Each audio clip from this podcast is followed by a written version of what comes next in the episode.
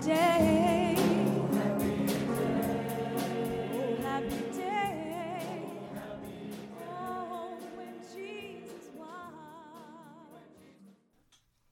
chairman of the board of the company where I worked was diagnosed with ALS about two years previous to Pam.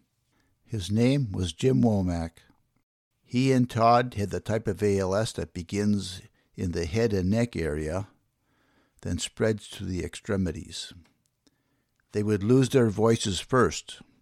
By the time I was able to see Jim at a board meeting, he already knew of Pam's fate. I told him anyway.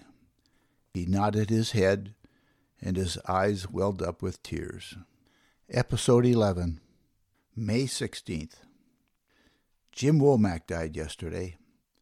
He was still going to the support group meetings on Tuesdays, and now he has passed. Why, Lord? When am I going to die?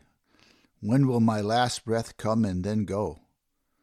What will my last days be like? Will I know it is my last day? Why me, Lord? My heart is breaking, and the pain this morning is unbearable. Yesterday was an incredible busy day, and I was so tired. My arms just ached. Does this mean it is in my arms already? Who am I fooling when I say just my legs are weak? I know my arms are more tired. Does my doctor just tell us what we want to hear? Does he just cheer us on, or was he going by my positive attitude? Was I telling him the truth or flowering it up to sound like I'm better than I am?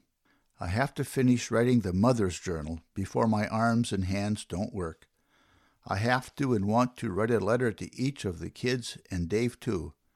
It makes me feel so defeated, though. I hate to be so tired all the time.